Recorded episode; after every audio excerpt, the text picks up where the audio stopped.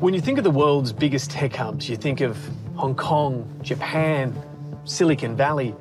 But I'm on my way to a sleepy fishing town on the Cornish coast, a good five to six hours south of London, to not just meet, but actually have a conversation with the world's most advanced human like robot. I am here to help you learn. Shut up, grow. Ameca. On this day, Will is her master, and theirs is definitely an old fashioned relationship.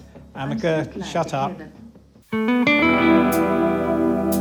So, Chris, the big announcement this week was that OpenAI's Chat GPT has gone enterprise. yeah, exactly. It had to happen, right? Yeah, and so they've released enterprise grade security and privacy into Chat GPT, and that basically, I think, to summarize it, just means that they're not going to use your data to train on, which is what Yeah. everyone wanted. A bit like, oh, you wouldn't want someone to come and smash the glass of your store, would you? You better pay us. Yeah, well, this was one of the reasons why no one or, or a lot of enterprises were actually banning ChatGPT in the first place because they were worried, obviously, about proprietary data being shared. So they've addressed that with ChatGPT Enterprise. I thought probably the most interesting parts of it were they say unlimited access to GPT-4, no usage caps, higher speed performance. We assume that's because it's going to be hosted on Azure two times faster. And 32k prompts as well. Yeah, and the big one, 32k prompts. The other thing is shareable chat templates, but I did see a leaked screenshot of this today, what it actually looks like, and it's not that exciting. It's just literally what you would think about. It's like a text box, and you can put in a prompt and, and share Yeah. it with others. They definitely seem to me like, as far as web application development goes, they're either not prioritizing it or they're amateurs at it because you could add a lot of really, really simple commodity web app stuff to make their app a lot better, but they just don't seem to. It seems like a sort of V1, very early V1. Yeah, I guess it comes back to the question: Are they just making so much money that they feel that they can, and they're so far ahead that they can just slowly iterate and add, you know, incremental features? But the other call outs that they said at the end of this story is we've got more features in the works and we'll launch them as soon as they're ready. Customization, securely extend ChatGPT's knowledge with your company data by connecting the applications you already use. That sort of sounds to me like embeddings or maybe allowing you to connect to your data warehouse or different data sources. And then they had availability for all team sizes. So uh, this is something that a lot of people online have called out. Right now, you've got to talk to sales and have a big enough team to warrant buying into ChatGPT Enterprise. So they, they're talking about a self serve ChatGPT business offering for smaller teams. So, in theory, other teams would be able to access this if you've got like a four or five person company. Um, they're talking about additional power tools for what they call advanced data analysis now, which is just code interpreter renamed. They're really everyone's criticizing how they've named that, and it's because it is absolutely shocking. Advanced data a- a-. It definitely Analysis. seems like, yeah, they're going into the application space, which is a little confusing. And it seems a little bit like a company that doesn't really know what it wants to be. Yeah, we were talking about this before recording in the sense that this is a full blown move into enterprise software and releasing enterprise features, all the compliance that comes with that. And then the the last point I'll I'll call out before we move on is solutions for your function. More tools for specific roles such as data analysts, marketers, customer support, and more. So they're clearly developing custom business and enterprise solutions here with enterprise software, but their nominated goal is leading this path to AGI. So I just don't get it. It's like, are you becoming a B2B SaaS enterprise company built on top of your APIs, or are you trying to be like a you know build the best models and and yeah, it's like vertical integration gone mad or something. They're they're not quite sure at what level they they want to operate. And I do find that confusing because what we've always said is that we actually think the future of the deployment of models is going to be within other applications and directly integrated into the the tools you normally use or new tools that will come out rather than you go to some AI dedicated application and copy and paste or integrate your data into it and then take that out back into whatever you were doing. Like they're sort of on the inconvenient side of using it.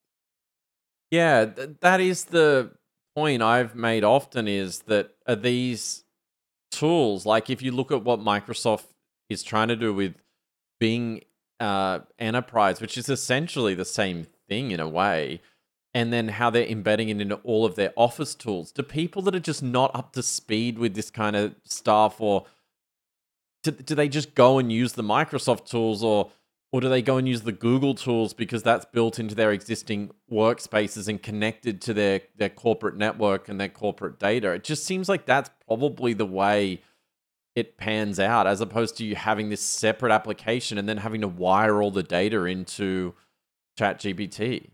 Yeah, I wonder if part of it though is them just protecting their revenue in the short term. So they're really keen on the AGI stuff. They're keen on building the newest, greatest models, but they can't have these 20% drops in revenue. I mean, I know we're going to talk about them having huge revenue, so it might not be that, but perhaps it's just look, if we announce enterprise grade security and enterprise tools, companies will continue to use us en masse. So we'll keep our revenue up while we pursue these other goals that we actually care about. Sort of like Elon Musk, how he's like, oh, I just built all this crap so I can get money to go to Mars. Yeah, that's a that's a pretty good point. Like maybe it's just building these tools to fund the mothership so they can keep marching towards their mission, which is pretty, you know, a, a pretty good goal. But then you've got all of the people that are paying the bills. I think paying probably most of the bills, right, through the APIs, like, say, Salesforce, that announced a series of AI features, I think last week or the week before, where they've really got all of your all of your data or, or, enterprise data stored in the cloud already, and they're just building these experiences into your already existing workflows. And then I just don't really understand how this aligns eh, with them being a customer of OpenAI, but then you've got ChatGPT Enterprise coming out, uh, sort of in, you know, in competition to that uh, as well.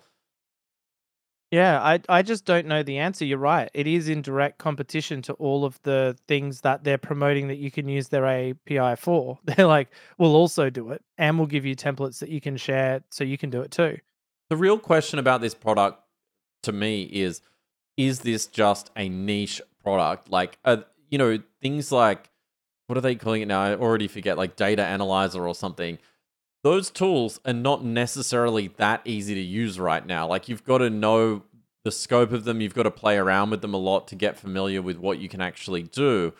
And I'm just not sure I can see this kind of technology spreading wide in the enterprise when right now it's just a lot of enthusiasts and people playing around with it to, to figure different yeah, things out. I, I agree with that. And I think the thing about the use of the modern lang- large language models is there are two very distinct kinds of usage. There's the the casual experimental style usage, which is how I'd ca- categorize, you know, using it for a school assignment, using it to write a, a document for your work and things where it's like zero shot or multi shot uh, use of the large language model to just do whatever, writing code, all that basic stuff. But then there's the fully committed. We're going to customize a model. We're going to train data. We're going to write detailed fixed prompts and test them and actually investing time and money as a company. And I would argue at the moment, if you're going down the second path, then you'd be much better to use an open source model like Llama 2 and fine tune it for your own purposes than you would going off and paying for commercial tools when it's actually more difficult to do it even through their new tools than it would be to do it yourself. Yeah, I guess is as they bring out bring out like bigger context windows and I'm assuming they'll have some sort of embedding solution at, at in the future, which is what they allude to. A, a company's just willing to pay a subscription service to OpenAI forever or indefinitely and to host their trained models on there and use that application um, because they don't have the expertise to go and train their own models on open source and build interfaces and and do all of these various things. So it I, I don't know. It generally feels like in these in these kind of categories, it, it really is somewhat of a winner takes all approach. Like if they get this into the enterprise first, then do they just win because that's what everyone sort of default uses? Yeah, I think it'll it'll deeply depend on how well their fine tuning interface is. I assume it's going to be fine tuning when it comes to that data, or like you say, embeddings or something. But right now, those things are very sparsely documented API docs if you want to use them.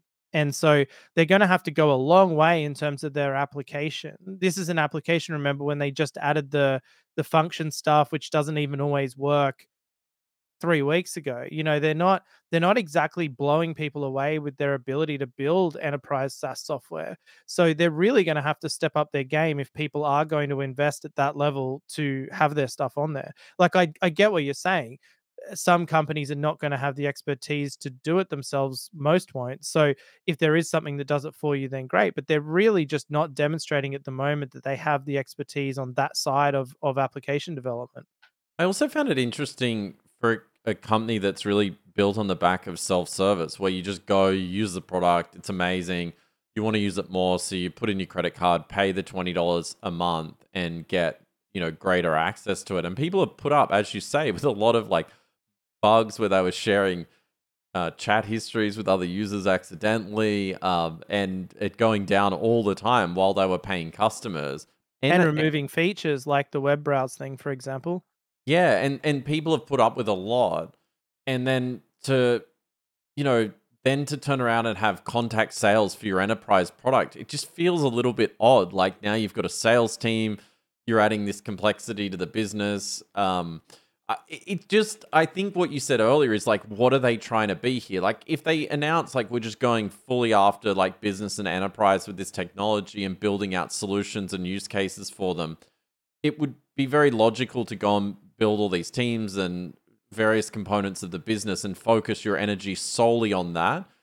But I always worry in the early stages of an organization when they're trying to focus on, you know, going and, and building this sort of enterprise SaaS offering essentially. And then also, oh, we're going to build models to solve AGI. Um, when there's all this increased competition or seemingly increasing competition out there from open source models. Yeah, exactly. Like you can't be the best at both. And they're definitely going to be mediocre at one. Clearly, right now, they're building the best models. So I just don't see them being the enterprise winner. And I know you keep saying you think it's sort of winner takes all, but I think the market is so fragmented now. I just don't see how one company can dominate. Uh, maybe they can for a while, but I just don't see how it is a winner takes all scenario here. Yeah, it, it still remains to be seen whether people just use AI in the context of their day to day workflow or they do want to go to something like ChatGPT and have this other relationship or other app in that stack that's just connecting in well to all these elements. I'd be curious, especially for our listeners who can comment on YouTube, if you're using ChatGPT in the workplace, like, would you be interested in? Getting the enterprise edition or this self-serve business edition. And if you are why? And like what are you using it for? I'd be curious just to hear from you to see you know how people either intend to use this or are they just not that interested in it as a product? Yeah i think this the soc 2 certification is really significant because it'll mean it can come back into businesses that have banned it. So i think that it'll definitely help them in terms of getting people back to it who've decided as organizations that it's to be banned because now with that kind of security and guarantee that the data is safe that i think that more people will use it again. I just don't see it as particularly sustainable when there's going to be other point solutions as part of existing products and also just dedicated enterprise products that solve specific problems rather than a generalist. I also wonder if there's scar tissue from the whole like facebook era of you know the last sort of era of social media development where these companies didn't take privacy very seriously at all. I mean, Facebook is is known for you know laughing about uh, how people gave it data and they could see it all.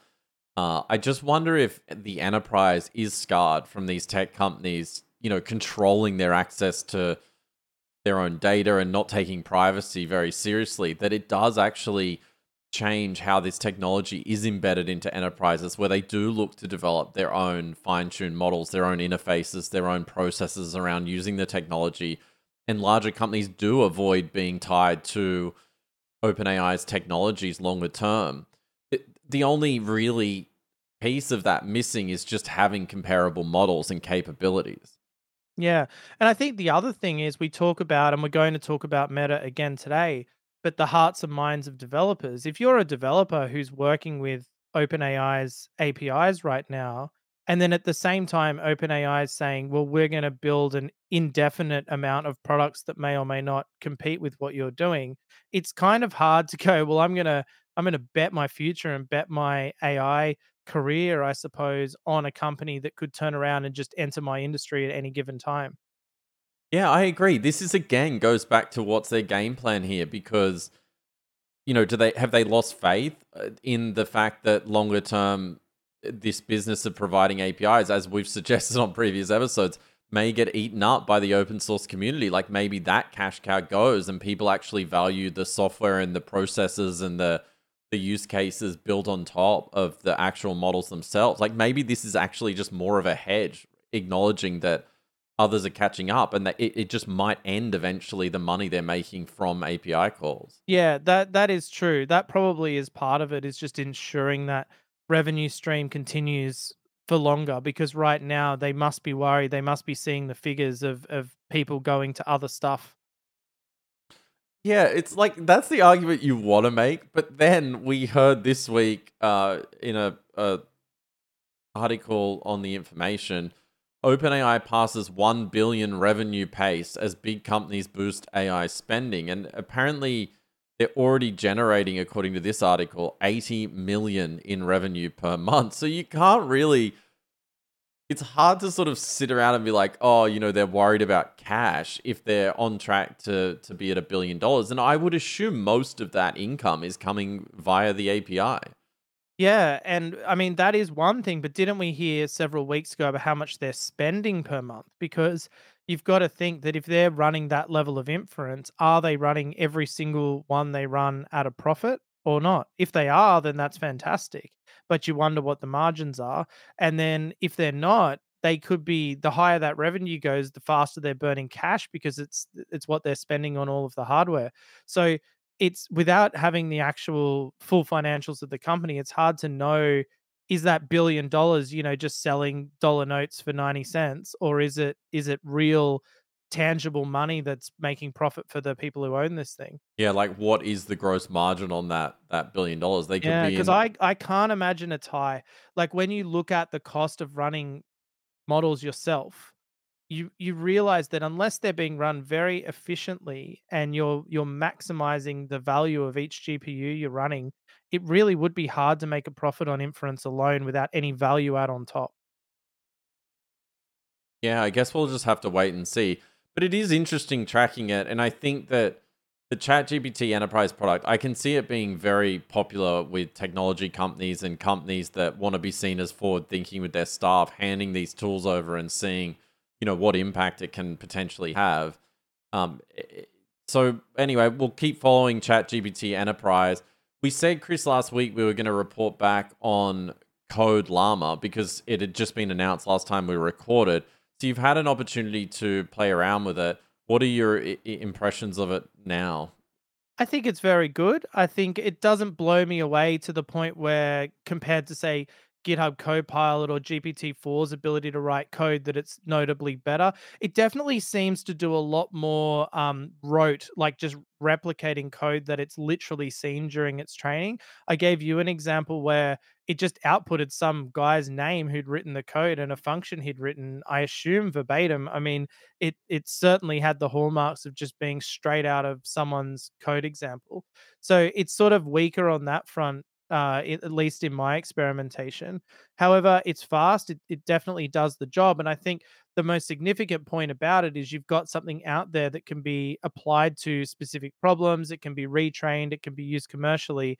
That does a pretty good job compared to say the the models we've seen so far that are via API. You can't customize and they're not in your control at all.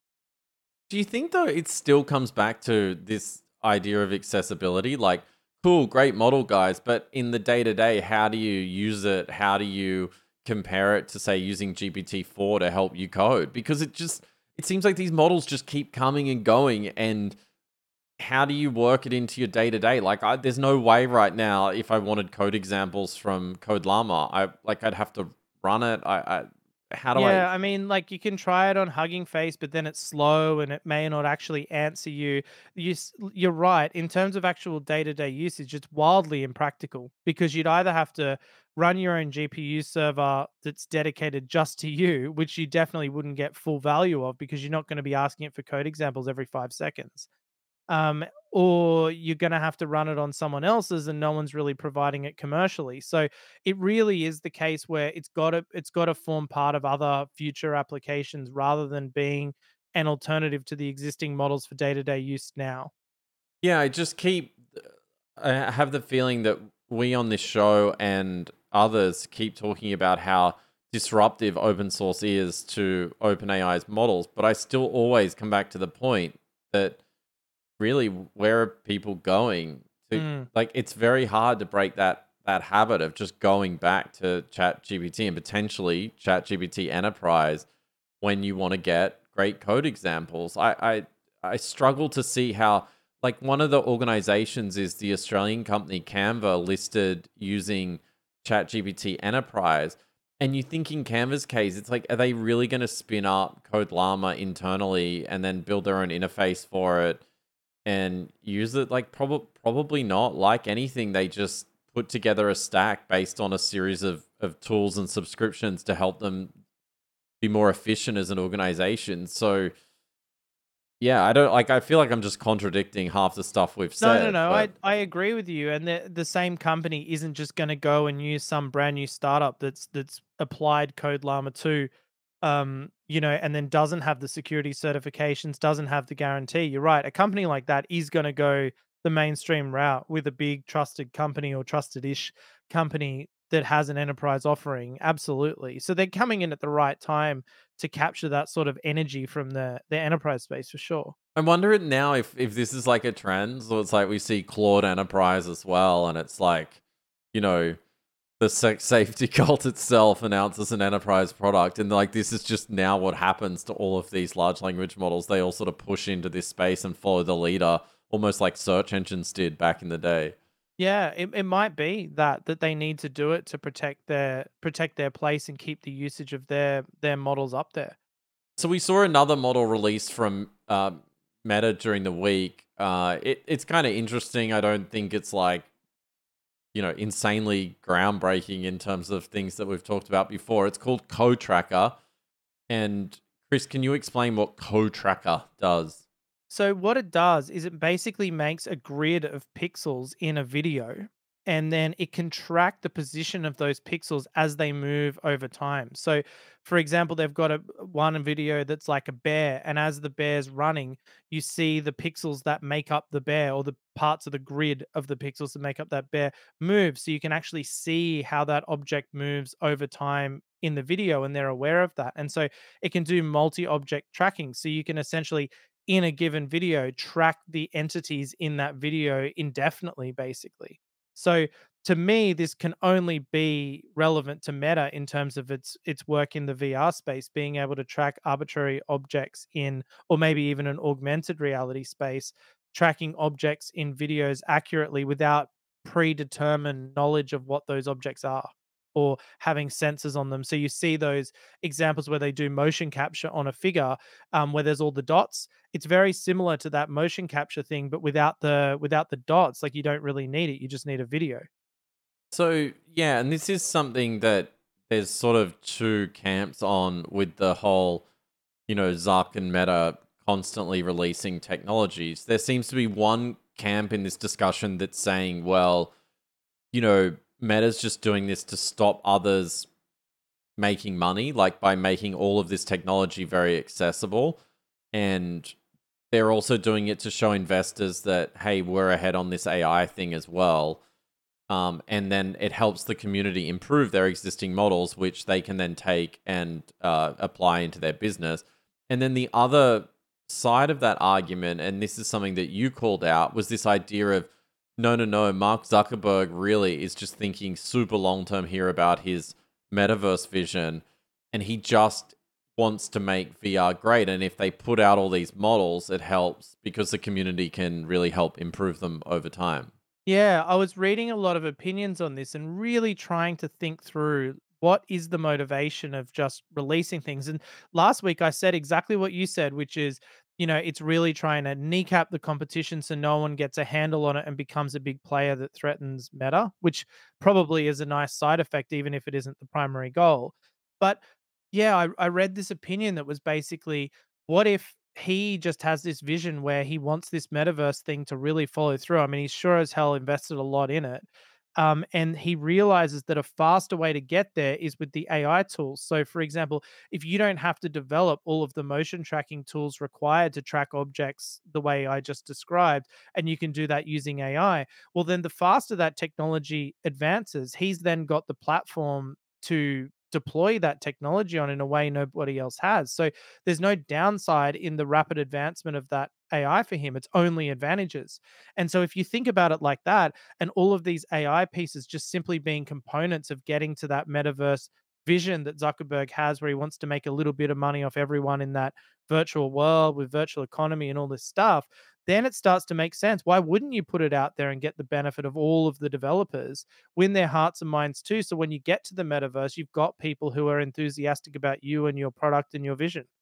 Yeah, you could also see it as a strategy to just get so far ahead of Apple and their Vision Pro by just advancing the technology in the open source community so rapidly that they you know they've got all of the tools they need to get this stuff deployed or deliver it on really affordable accessible headsets as well that is the other thing because the thing we do see from open source is because most people don't have the resources they have to run on constrained environments. The whole thing about the open source models is that they make smaller versions of each of them and you're right if that means that cheaper more commodity hardware that plays into meta's playbook so much better than apple's for example who's always going to have the more expensive high end hardware.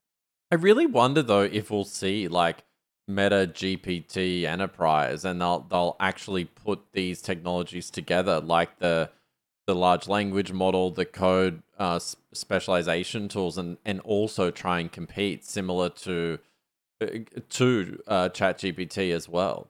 It would it would make sense, and it comes back to what you were saying earlier about say Code Llama being quite inaccessible to regular people right now uh, if Facebook or sorry, if Meta was to have an offering where you could actually use all of their open source models in a proper way with proper security and speed, then I could see that being popular really rapidly on their existing audience.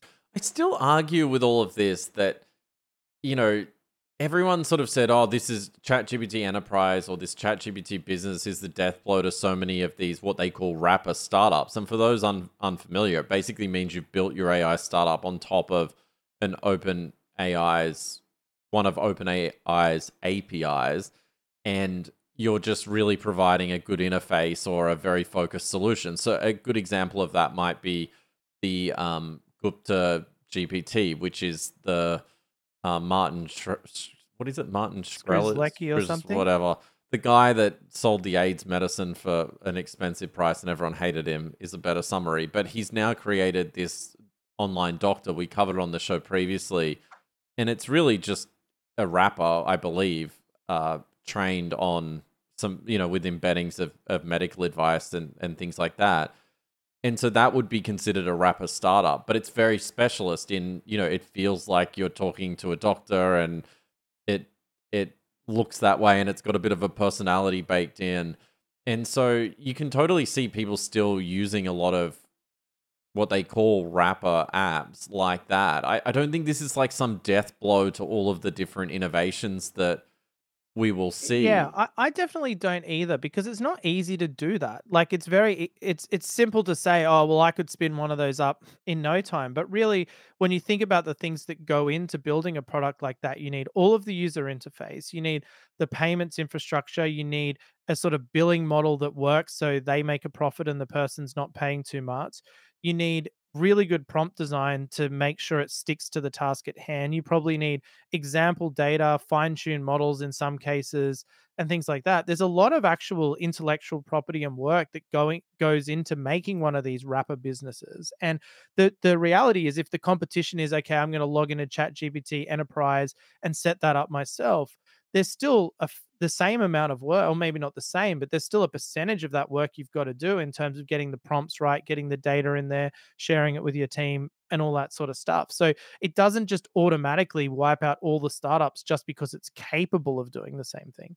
Yeah, and this is the thing. People also need ideas of of what they can actually accomplish with AI. So that doctor example is like, well, you associate it with a doctor, so you you know that's where you go and you ask its medical question uh, it questions and it can keep track of that.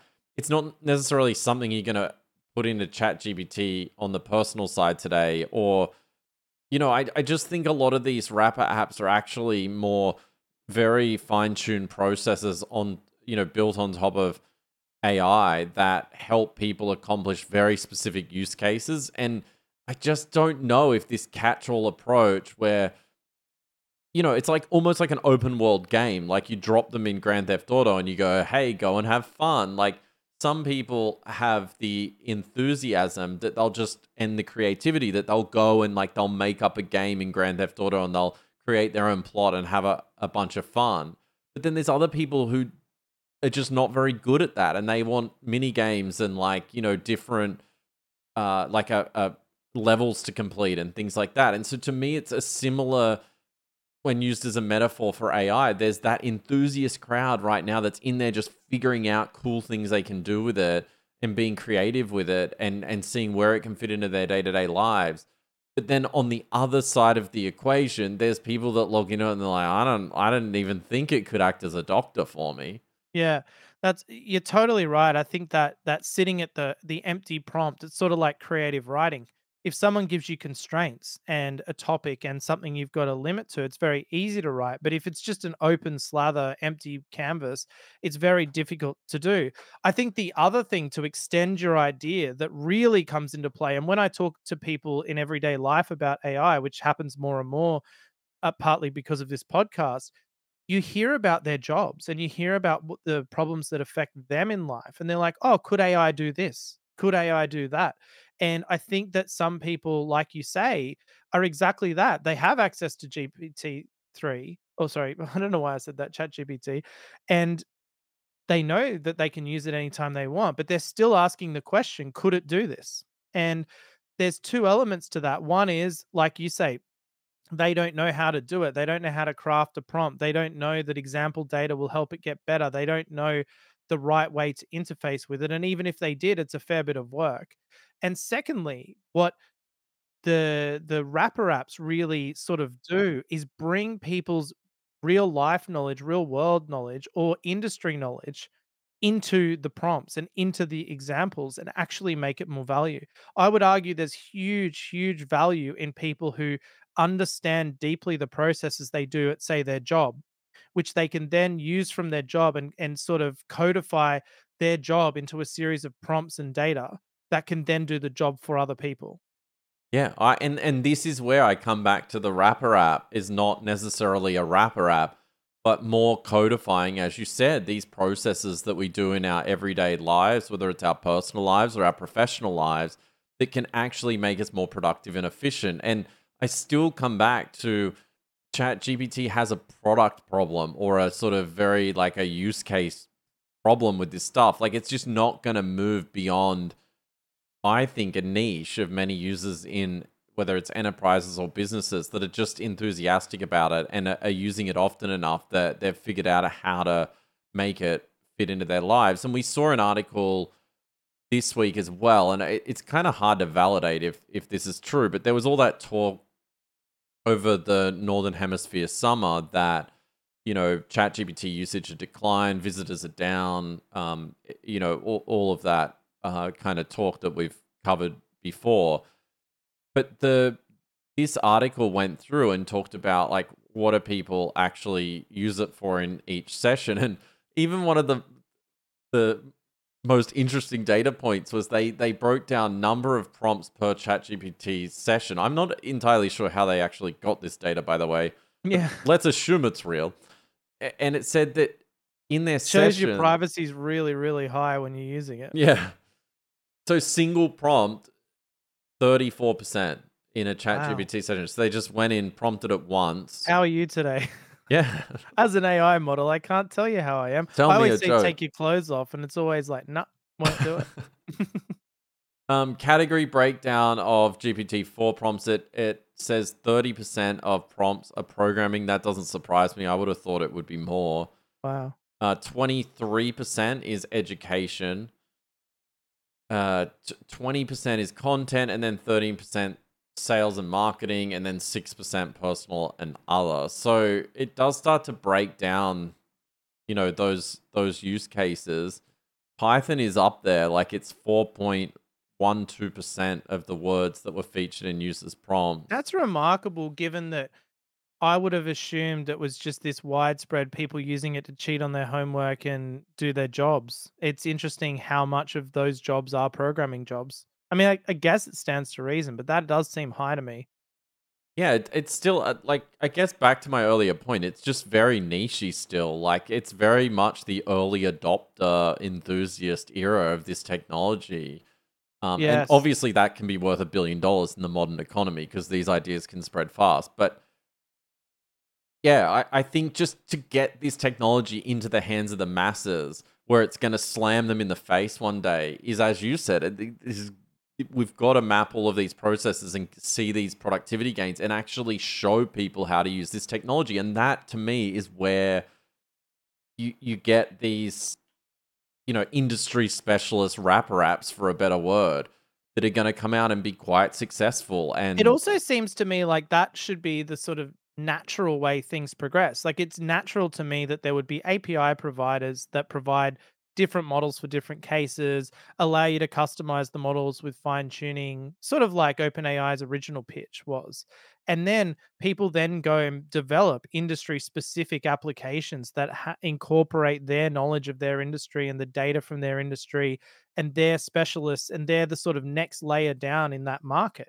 And um you know with that i spoke about vertical integration before where you don't expect the the company that's providing the generic models to try and solve every problem in every industry it just doesn't seem right nor natural Yeah, and then you wonder, like, do OpenAI see themselves as this platform? Then they eventually go use all their money that they earn to round up the best platform apps and sort of sell it as this AIOS type thing, where it, you know, it and then just it- doesn't feel right to me it doesn't sound appealing as a company uh, doing that right like what acquiring all these different companies and trying to be sort of like salesforce for ai it just it, it's incompatible with how i see them on the in the landscape True, but I mean, it's how all of these big companies form, right? Like Google had their their one trick pony, which was search, and then apart from Gmail, just went and made a ton of acquisitions. So Yeah. how maybe it's no different here with OpenAI. It's just the next big tech company, and then they finally uh, figure out AGI, and then we're all screwed anyway. So they- the last big tech company. Yeah, and I guess that's the sort of elephant that's lurking beneath the surface. Um, where uh, is it a big front for developing AGI, or is is it just an advertising technique to sort of flirt with the idea, say, "Oh no, no, no, you better protect us from that. It's really dangerous because we're so good." Yeah, who knows? Um, so on to another topic that we, we don't really cover that much on the show because there's just so many advancements and it's kind of hard to cover visual things on a mostly voice podcast. But we've seen um, some pretty interesting developments in the image creation space or image editing space. And again, this is one of those communities where I think it's still in that early adopter enthusiast phase. And you were saying before the show, like if you look at um, a company, this I, what is it? I Idea. ideogram AI, uh, which I'll I'll talk about in a moment. But if you look at it, there's just constantly people, the same as Midjourney, which is still um, over on a, a Discord community. Just people just constantly creating images. There's so I mean, many. if I, I had to shut down Midjourney Discord before this podcast because it was chewing all my bandwidth. There's that many people generating images, and that's just one channel of hundreds where people are just constantly using it and paying for it, mind you. Yeah, and and it really is these people that are just like um you know constantly generating things and playing around with the models and and learning learning what the models are capable of learning prompt design learning where the limitations are of the models it's quite inspiring to see what people are doing with it. Yeah, and so this um this I uh, ideogram it was it's it was built by former uh DeepMind uh contrib- like contributors, people who worked at DeepMind, and what it what it's really become known for in in the last week or so after they launched is its ability to do text really well because this is something as many would know that these image models have struggled with and I'll link to this in the show notes so you can go try it out yourself but I'll put it up on the screen for those that watch and so uh, my prompt was um, I had to put in a single woman, uh, uh, not in the sense of her relationship status, but just in the sense that, like, otherwise it would do multiple women in the shot um, holding a sign saying free pizza in front of the Sydney Opera House. That was my silly prompt. And I've obviously picked out the best uh, result from the, the multiple results it gave, but I think this image is pretty good. It's a, a fairly realistic photo of a woman holding up a sign that says free pizza on it. The, the free pizza text is like really clear to see. Mm. And then we ran that same prompt um, through Midjourney. And I think the the the photorealism of Midjourney seems just like way better, and just it does people so much better. But in terms of being able to write text, um, for, for those that obviously can't see it, it literally just says um, freezer and fear. Well, I think that one is it's combined pizza and beer, which probably often go together in the source material. Yeah, actually, that's a good point. So the text is clear; it just doesn't make sense at all. Yeah, so they can actually r- render legible text. It's just it has no be- like it, it just can't quite take it verbatim from the prompt. But this definitely gives these models a lot more utility. Like you can easily imagine now being able to create logos for your business, eventually different, you know, headers like like in Well, terms of flyers and billboards and advertisements and things like that that you couldn't really do right now without some sort of hybrid model.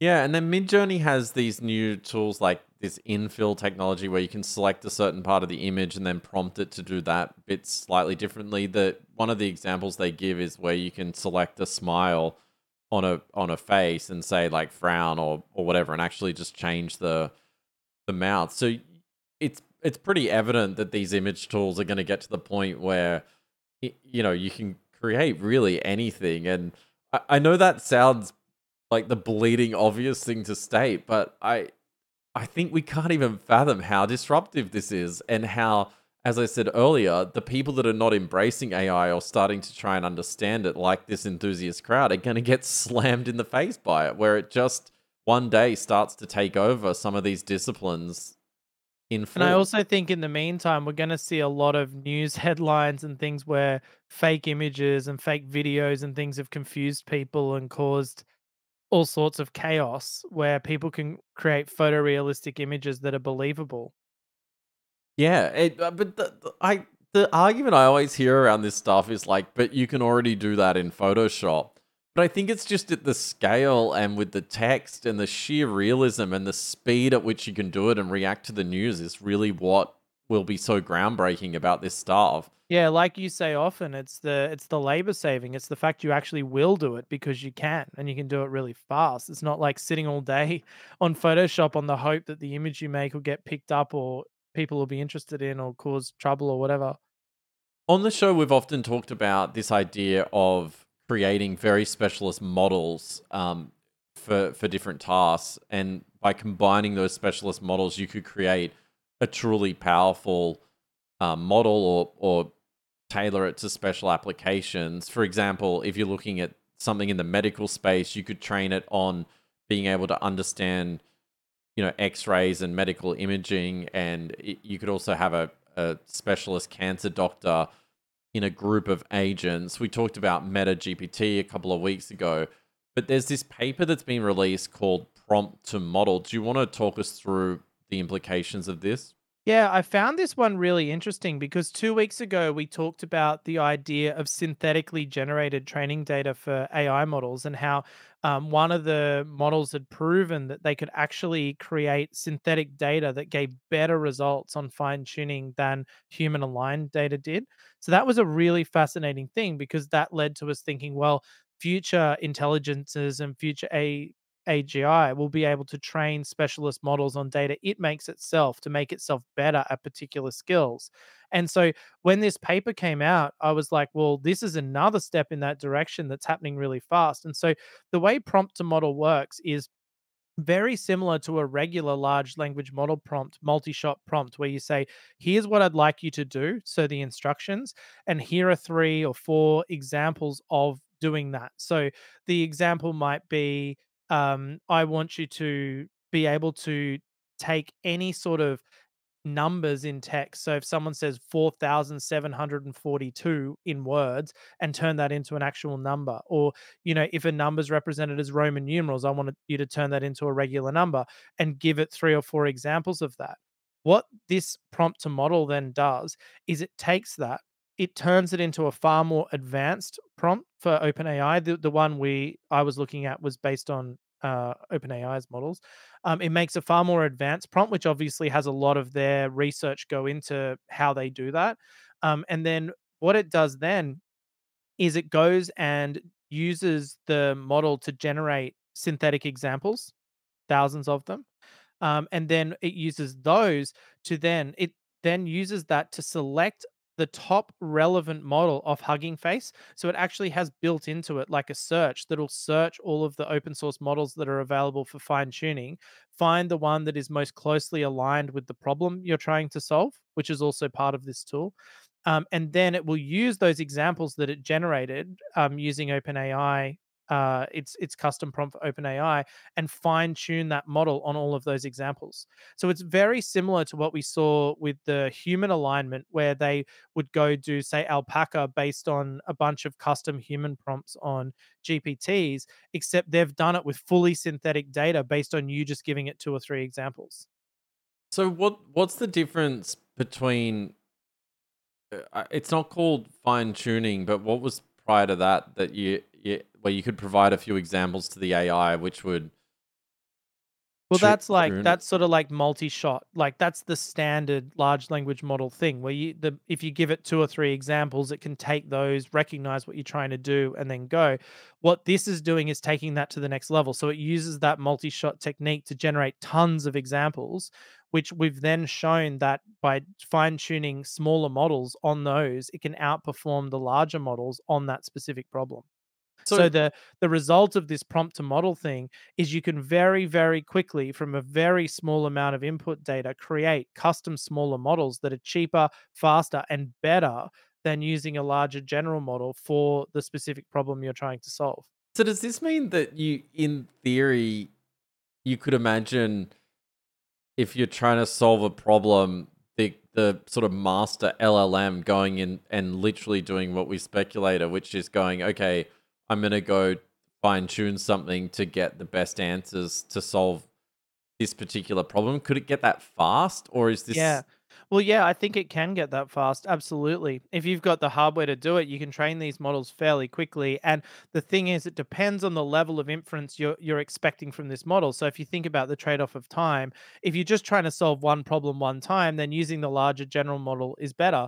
But if you, you know you need to solve this problem, say, a million times, like say you've got a data set of a million items, you want a dedicated thing that's going to process and classify those or whatever it is really fast, you go train your custom model, then run your data set through that, you're going to be able to get through it cheaper, faster, and better than you otherwise could have running it all through the general model. I still think, and I, I know it's like being this like boring theme maybe of this episode, but it just comes down to accessibility. Like this is super exciting. This would be really cool to try out and train for very specific parts of maybe your app's workflow. But are, is anyone actually going to do it? Like, yeah, no. the thing, like the, the, probably the simplest way you can do this now is using a Google Colab notebook, where you know you you run through the steps. But I tried this a bunch of times, and I keep running into issues with the input data. It can't generate um, solid. It's not reliably generating the JSON examples. You need programming knowledge, and you need mostly you need time to work through it and actually do it. And this is the problem. In theory, it works. When they do their paper, it works, but they've done it on narrow use cases and regular people wanting to try it really need to get their head around what's going on experiment with it. And then even then, once you train your model, you're like, oh, if only I'd done it this way, it would have resulted better. You've then got to go back and you need days and weeks and months to actually really make the most of such a technology. So I agree with you. If someone turns, a prompt to model into a dedicated, let's say, wrapper tool that allows anyone to to give a prompt and a few examples, and then it gives them a model that, that they can then use via, say, an API, that's a valuable product right there. I think people would use that. Yeah, Um, and this is my point is I don't think something like ChatGPT Enterprise or anything they potentially release is necessarily harmful to startups that want to go and tackle some of these problems and deploy meaningful solutions. Like for example, having an API that can fine tune and select models when given some data that you can then use in your app. To me, that is a great startup idea. Like that could be a legitimate business. Yeah, like training dataset generator. That that would be valuable. Like, you know, you upload samples of your data securely, it then builds you a million examples to fine tune something on and then maybe takes it to the next step. I agree. The value add is in the in the labor saving because if you do have to iterate on such a thing or you don't have time or the expertise to get to that stage and someone can do that bit for you, of course that's valuable. And it's going to be it's going to be hard to see the big guys competing with every single value add along the way. And uh, you know, nor should they. So do you think we'll see more papers like this, like more attempts at this synthetic data fine tuning? Yeah, I think that yeah, the overarching theme there for me that's really exciting is that the synthetic data is giving very good human aligned results. You know I'm not a fan of alignment, but I mean human aligned in the sense that wow, this is actually working. It's not getting worse, it's not degrading because it's using synthetic data. I think that concept means that you're going to be able to make far more powerful models that are cheaper, faster, and better than the large models without necessarily having to be a hoarder of data or necessarily having to be the overlords of the data. Like, I can actually see this kind of thing being stamped out or regulated at some point because um, it's so powerful. Like anyone could compete with the with in in specific domains if you can make your own training data and build your own models.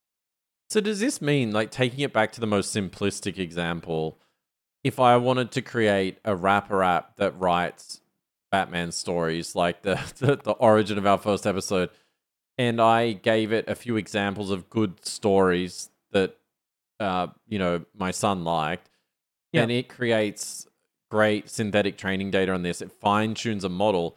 Then, in theory, I would have the very best Batman storyteller in the world. That's right. You would have your own proprietary model that you control that that can do it better than a general prompt can on say GPT-4. And that's the theory. And is the benefit though here that instead of a Hollywood studio having to go and embed like all of their best scripts or best box office film scripts and then fine tune a model like the fine tuning we saw last week from OpenAI's uh, 3.5 fine tuning, is this version just much more simple because it can be done on the fly? Is that the benefit? No, I think the I think the key to this system is what we discussed with the unnatural data two episodes ago, which is where what they're saying is that let's say I had three of the best Hollywood scripts ever written, which is Rush Hour One, Rush Hour Two, Rush Hour Three. Um, and I took those and I put it in this system, right? Prompt to model. It then, which which wouldn't work by the way because they're too long, right? The prompt size is too big right now. But let's say you could because that will come. Um, and you it then goes and generates a hundred thousand Hollywood scripts based on those out of say GPT-4, right? So it makes a hundred. It costs a bit. Um, makes a hundred thousand of them based on GPT-4. It then takes Llama 2 32 um, billion parameters, fine tunes it on those hundred thousand scripts, right? And even if you read those scripts and they were shit, right? Like even if you're like, this makes no sense, this is garbage, they have shown in the papers that even the bad examples make it better at doing it. And in terms of what a human thinks about the resultant output. So instead of having the three best scripts in the world multi-shot running through, say, Claude 100K, and it gives you an output, you're going to have a hundred thousand mediocre, some are awesome, some are crap, some are whatever, scripts fine tuning a model, which then results in something that's better than all of it. and better than the original. But how and does it can- know that it's a bad script or a good script? I don't know, and I don't think they know either. They're just showing through doing it that it's giving better output. Similar to we talked about stable diffusion, how they showed that giving it examples of giving it bad output made its final output better when you gave yeah, but I think in that case they were telling it these are bad outputs. No, weren't they weren't. Oh. No, no. That was just giving it those as as part of the training data. Yeah, it's So- it's mind blowing. I mean, this this seems again like I was banging on about it last week, being the biggest breakthrough yet. Is this idea of synthetic synthetic data and these models either becoming smaller and more fine tuned and better, and being able to be built relatively on the fly? I mean, this is this There's a it, lot of advantages to it. yeah when it's um, accessible. and I think that when you ask, are there going to be more papers? I think there will be so many because if you think about it, it's far more accessible even to the paper writers. They need less resources to do it. They it takes less time to do it because you're not spending all your time curating data. Um, and the yeah, and and it, and it's cheaper to do as well. I think we need another niche podcast like this day in synthetic training development. this day in synthetic Get a bit more data, I mean, focused with our content. it's not a bad idea. I'd love to hear some listener ideas on on what kind of synthetic prompter models we could do as experiments just to see how good it can do. Maybe I should do the rush hour example. You'd have to you'd have to truncate it or you'd have to use probably Claude as your source of the examples. Um, but and you know run say llama 2 with a bigger prompt size to do it but you could do maybe short stories or maybe your batman example I reckon even better would be like a Mr. Beast, like like outline of an uh, one of Oh his yeah, uh, like a YouTube videos. storyboard. Because I feel like it's something everyone has either seen or could quantify. Like, okay, this would actually make a good Mr. Beast video. Yeah, like we should do it and then like pitch it to my kids and go, "Oh, Mr. Beast has made a view, new video that does this." What yeah, do like what do you think? I see. I feel like because it's shorter and something that we could potentially do, so we should try and do that for next Yeah, week. and- okay. I think that's a good idea. Mr. Mr. Beast episode plot generator. Yeah, you can read me some plots and see. You know what would also be interesting is to compare multi-shot, where we actually just give it a few transcripts Yeah. versus this fine-tuned. That's a great idea. So yeah, we do multi-shot GPT-4 Mr. Beast generator and Claude 2, and then we do prompt to model fine-tuned dedicated model for Mr. Beast. Yeah, and maybe the audience can vote. We won't tell you what what they Yeah. are, and then we'll see what what the results are. It would be a fun experiment to run, and, then we. I think a very important stipulation is that we've got to take the first output from each. We can't curate ourselves. We can't use our own preferences on the output. yeah, no cheating at all. Yeah. And then also we should release a paper on Axios. Um, Let's release a paper, Mr. Beast script generator. I mean, the quality of some of them, you could, as long as we just need shitloads of fake generated references, and then we Yeah. could probably do yeah, it. well, we'll get it to fine tune like frauding references as well. I mean, put it this way: you could use prompt to model to do fake paper generator pretty well, I reckon. Well, maybe we should do that as well, like uh, two experiments. Yeah, yeah. no, Our wait, we could generate a fake paper once the results are in. Um, well, not really fake, but partially fake paper. People make whole careers doing that kind of thing, and then you do a tour how I faked a paper, TED Talk, TEDx, or whatever the TED Low is, TED Z. the lowest rung of TED. Yeah. Where you're in like, you know, some sort of like small town, small country town, and you're talking about your fake paper. So I was going to introduce this next segment um, myself, but I thought the internet did a better job. Google had an AI conference today. Did anyone care? so they had they didn't really have an AI conference to be fair, but they had their cloud. I think they call it Cloud Next, which they have every year, where they announce for the like Google Workspaces a bunch of new innovations, and they've already talked about Google Duet before, which is basically embedding AI right across the Google Workspace apps. Very similar to what Microsoft's doing with with Copilot, which you don't hear much about anymore. Uh, and so I just I had to call this out to laugh at it. I don't think the announcements are that interesting at all, and everyone is more than familiar or could just make them up in their head what the announcements are, and they would sort of be close to what they announced. But I just I can't help but laugh at this. So Google Meet, which is Google's meeting like corporate meeting product like Zoom, new AI will be able to go to meetings for you. So the idea is like you could essentially get like if the, the example they give is oh you've got a conflict so you're so important that you have two meetings at once So you fake it. well no you don't you don't fake it but it just like goes as you and takes notes um from the meeting and then summarizes it and gives it to you but my point here is like But how do the other people feel? Like, I get well, you're too important. You you're double booked, so you're like super. You're you're more important than them. It's like a hierarchical thing. So you that don't. is such a gimmick. I mean, seriously, who is seriously going to do that in their job? And also, why are you having? Why are you even having these stupid meetings in the first place? To go and not even pay attention. Like it's even even it's like if you're late to the meeting, you can get a summary of what's been said in the meeting. Tell me, in your entire professional career, how many times have you ever wanted a summary of what's already been said in a meeting? I mean, there's been heaps of times where I'd love to fake fake me to go to the meeting to pretend I'm there. I would absolutely use that service personally. But in terms of like masquerading to say your employees or like in a in a, a real meeting that you care about the outcome of, to fake it just seems insane. the example they give, and I'm not kidding here, is if you pick attend for me, Meet will bring up your talking points even without you there. So you could be like, you can go to the meeting and it, it will, it will in theory bring up talk. Like this is They mental. should have bike shedding mode where you can distract people from important topics by bringing up unimportant topics and going on about them But endlessly. people stop having a meeting if you have to use AI to go into the meeting and bring up to like this is this is truly insane. It just shows that they acknowledge that most meetings are like complete and utter waste of time. It'd be sweet if one of the AGIs got into the the avatars and started to like destroy the company from the inside or co-opt it for their own purposes because the boss is too lazy to show up to the meetings. Yeah, just like bringing up like stupid talking points. and what if it does? meeting. What if it does start issuing directives based on your authority, um, and the people have no way to tell it's not you, which I doubt.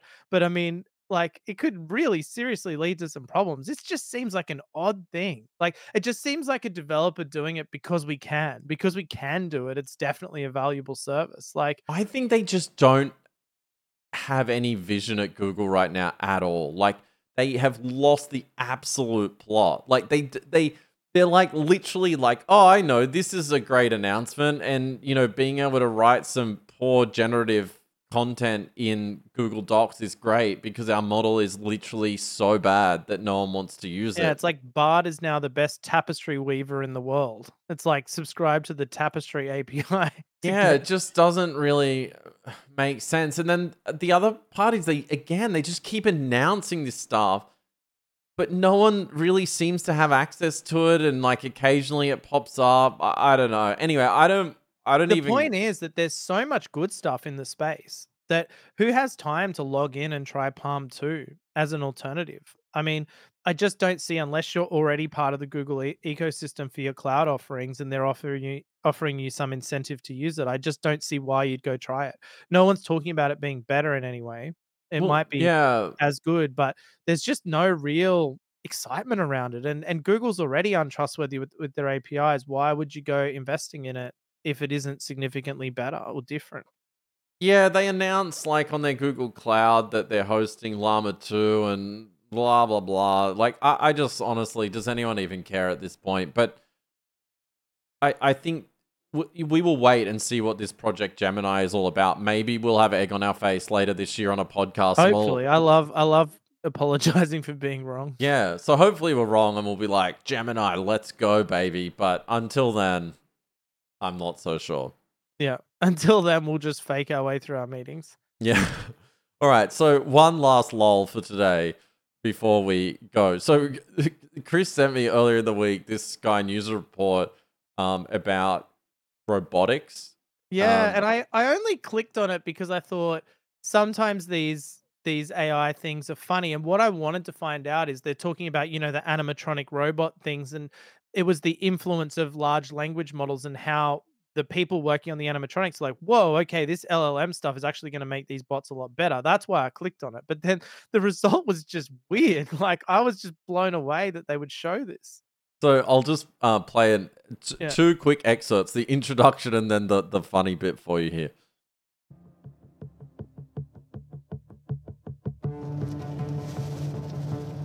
When you think of the world's biggest tech hubs, you think of Hong Kong, Japan, Silicon Valley.